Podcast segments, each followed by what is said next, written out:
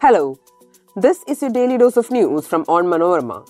I am your host, Susan Jo Philip, and these are the major news stories of the day. First is the news from Kerala.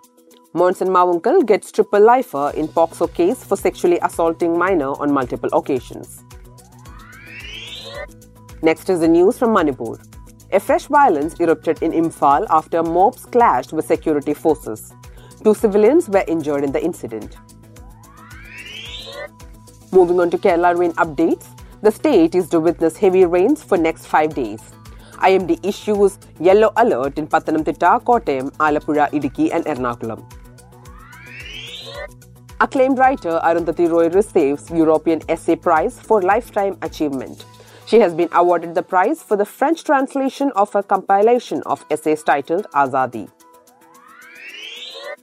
Twitter plans to focus on video, creator and commerce partnerships to revitalize the social media company's business beyond digital advertising, according to an investor presentation by owner Elon Musk and new chief executive Linda Yaccarino.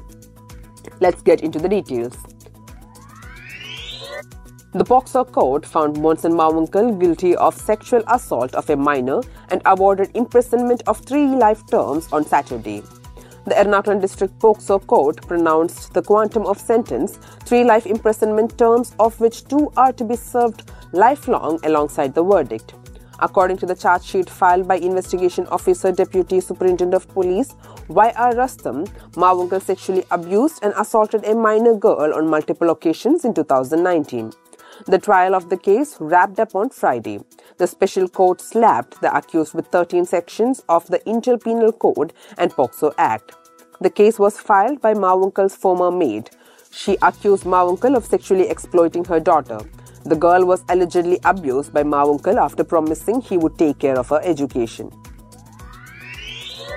A fresh violence erupted in Manipal's Imphal after mobs clashed with security forces overnight in Imphal town, and attempts were made to torch the houses of BJP leaders, officials said on Saturday.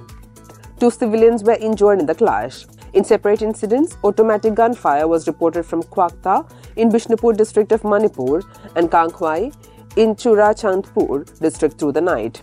An attempt was also made to loot weapons from Iringbam police station in Imphal West. However, no weapons were stolen. Army, Assam Rifles and Manipur Rapid Action Force held joint marches till midnight through the state capital to halt rioters from congregating. Kerala, which receives intermittent rains, is bracing itself for heavy downpours in the coming days. The Indian Meteorological Department sounded a yellow alert in 5 districts, Pathanamthitta, Kottayam, Alappuzha, Idukki and Ernakulam. The IMD predicted widespread rain and thunder showers in the state for the next 5 days from Saturday. Heavy to very heavy rainfall is also likely at isolated places from June 18 to 21. Meanwhile, cyclone Biparjoy has weakened into an intense low-pressure area over southwest Rajasthan. It is very likely to move in an east-northeastern direction and further weaken into a deep depression during the next 6 hours, the department said. Acclaimed writer Arundhati Roy has been awarded the 45th European Essay Prize for Lifetime Achievement, the Charles Vallier Foundation has announced. She has been awarded the prize for the French translation of her compilation of essays titled Azadi. Arundhati Roy uses the essay as a form of combat, analyzing fascism and the way it is being structured. This is an issue that is increasingly occupying our lives.